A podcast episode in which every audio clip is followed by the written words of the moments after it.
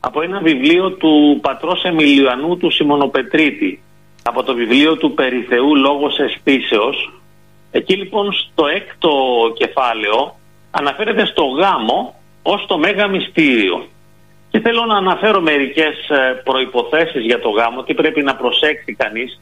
Επειδή αυτός ο ηγούμενος της Σιμωνόπετρας, ο Εμιλιανός, θα μπορούσαμε να πούμε ότι ήταν και ψυχολόγος παράλληλα. Δεν ήταν ένας εθεροβάμων της υψηλής θεολογίας η οποία δεν έπαιρνε υπόψη της την ανθρώπινη αδυναμία. Ήταν πάρα πολύ προσγειωμένος. Και μπορούμε να πούμε ότι ο λόγος του εδώ είναι ψυχολογικός. Και μας λέει ότι πρέπει να είσαι πολύ προσεκτικός, προσεκτική όταν επιλέγεις έναν άνθρωπο για σύζυγο γιατί ο άλλος λέει μπορεί να σε βλέπει σαν παιχνίδι ή σαν οδοντόβουρτσα για δοκιμή και αν συμβαίνει κάτι τέτοιο εσύ μετά θα υπομείνεις θλίψη και κλάμα αλλά θα είναι πολύ αργά διότι ο άγγελός σου θα έχει αποδειχθεί ότι ήταν φτιαγμένος από λάσπη. Άγγελος, το λέω εγώ τώρα αυτό, είναι η εξειδανίκευση του άλλου. Νομίζουμε στην ερωτική φάση της σχέσης ότι βρήκαμε έναν εισάγγελο, έναν άνθρωπο ο οποίος είναι καταπληκτικός.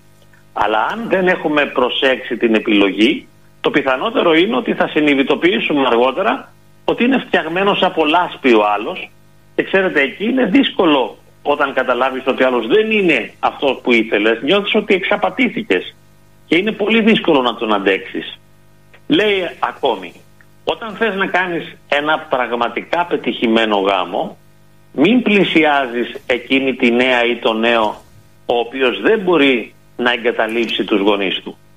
Πρόσεξε λέει αυτός που θα πάρεις ή αυτή που θα πάρεις να μπορεί να εγκαταλείψει τους γονείς που είναι και ένας λόγος ευαγγελικός. Ένα εκατούτο εγκαταλείψει άνθρωπος τον πατέρα και τη μητέρα αυτού και προσποληθήσετε το ιδίο ανδρή. Δηλαδή πρέπει ο άλλος να έχει τη δυνατότητα να αποκοπεί και να εξαρτοποιηθεί και να αυτονομηθεί από την πατρική οικογένεια ώστε να συνάψει μια νέα ζωντανή σχέση η οποία να είναι λειτουργική.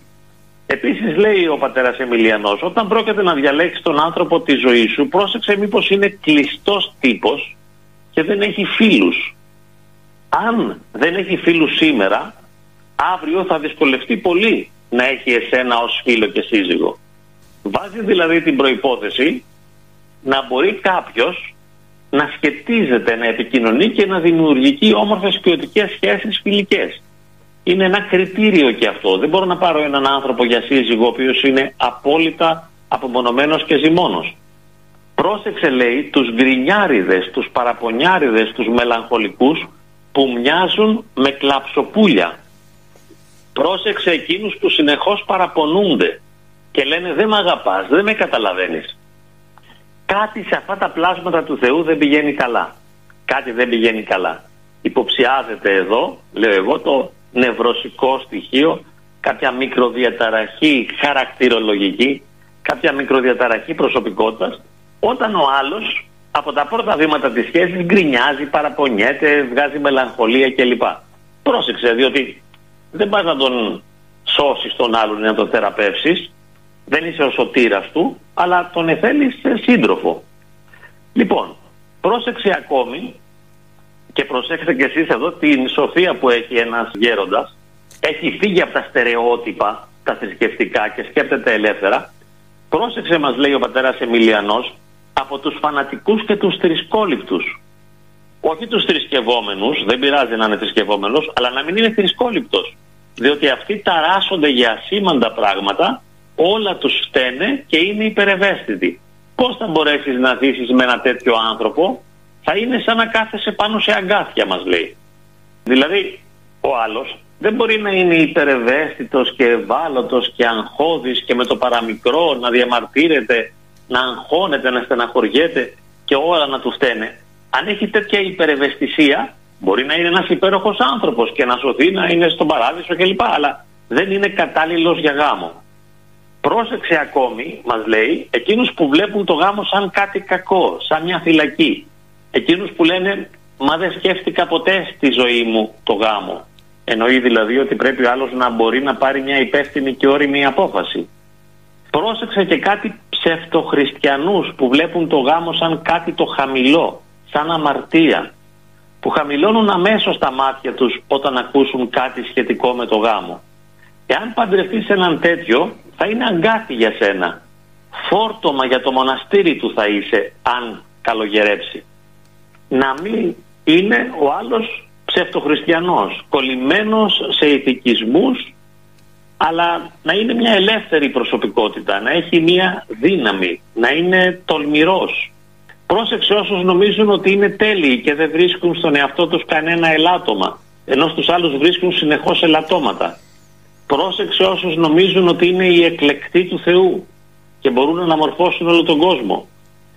Βλέπετε, είναι σαν να μας λέει πάρε έναν άνθρωπο που να είναι πολύ ανθρώπινος, να μην είναι τελειομανής, να, είναι να μην είναι Να είναι απλός, να είναι ένας ναι, απλός καθημερινός άνθρωπος. Και δύο ακόμη προϋποθέσεις, να προσέξεις και ένα σοβαρό θέμα, το κληρονομικό να γνωρίσεις καλά τον πατέρα, τη μάνα, τον παππού, τη γιαγιά και το θείο. Αυτό είναι πολύ σημαντικό. Δηλαδή είναι σαν να λέει, πρόσεξε πού έχει μεγαλώσει ο σύντροφός σου; Το σε οικογενειακό περιβάλλον, αυτό θέλετε να πείτε. Το οικογενειακό ναι. του περιβάλλον, βέβαια, διότι εάν είναι ένα περιβάλλον πολύ προβληματικό και πάλι εμείς δεν κρίνουμε τον άνθρωπο ο οποίος έχει μεγαλώσει σε προβληματική οικογένεια, ούτε βέβαια ο, ο πατέρας Εμιλιανός κρίνει κανέναν. Αλλά εφόσον θέλει να σε προφυλάξει, σου λέει πρόσεχε διότι αν το οικογενειακό κλίμα μέσα στο οποίο έχει μεγαλώσει είναι προβληματικό θα έχει προβλήματα και ο ίδιος. Έτσι. Και τέλος λέει πρόσεξε ακόμη να υπάρχουν οι στοιχειώδεις υλικές προϋποθέσεις.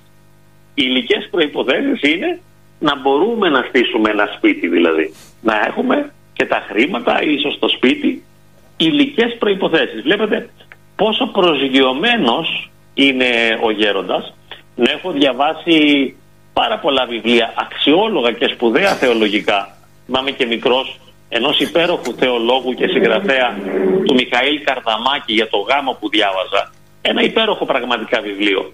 Αλλά έλεγε μόνο για τα υψηλά, για τα σπουδαία, για την ε, αγάπη, την ανεφόρον, για την καλλιέργεια της αγάπης, για την ταπείνωση, ότι ο άλλος θα γίνει δρόμος για την καταχάριν θέωση.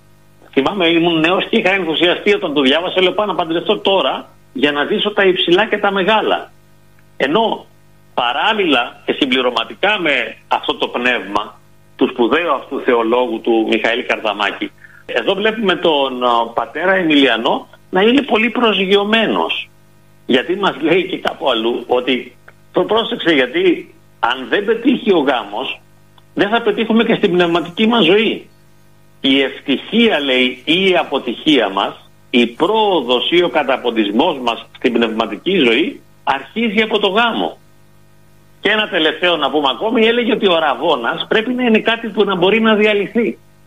Δηλαδή ο αραβώνας πρέπει να μπορεί να διαλυθεί με δοκιμαστική περίοδος. Όχι αφού αραβωνιάστηκα ή αφού έχω μία σχέση θα λέγαμε με τα τωρινά δεδομένα και βλέπω ότι άλλος είναι ακατάλληλος να μην συνεχίζω.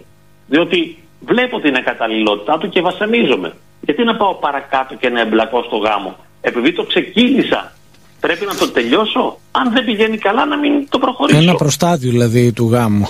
Ναι, βέβαια. Αυτά σαν προϋποθέσεις.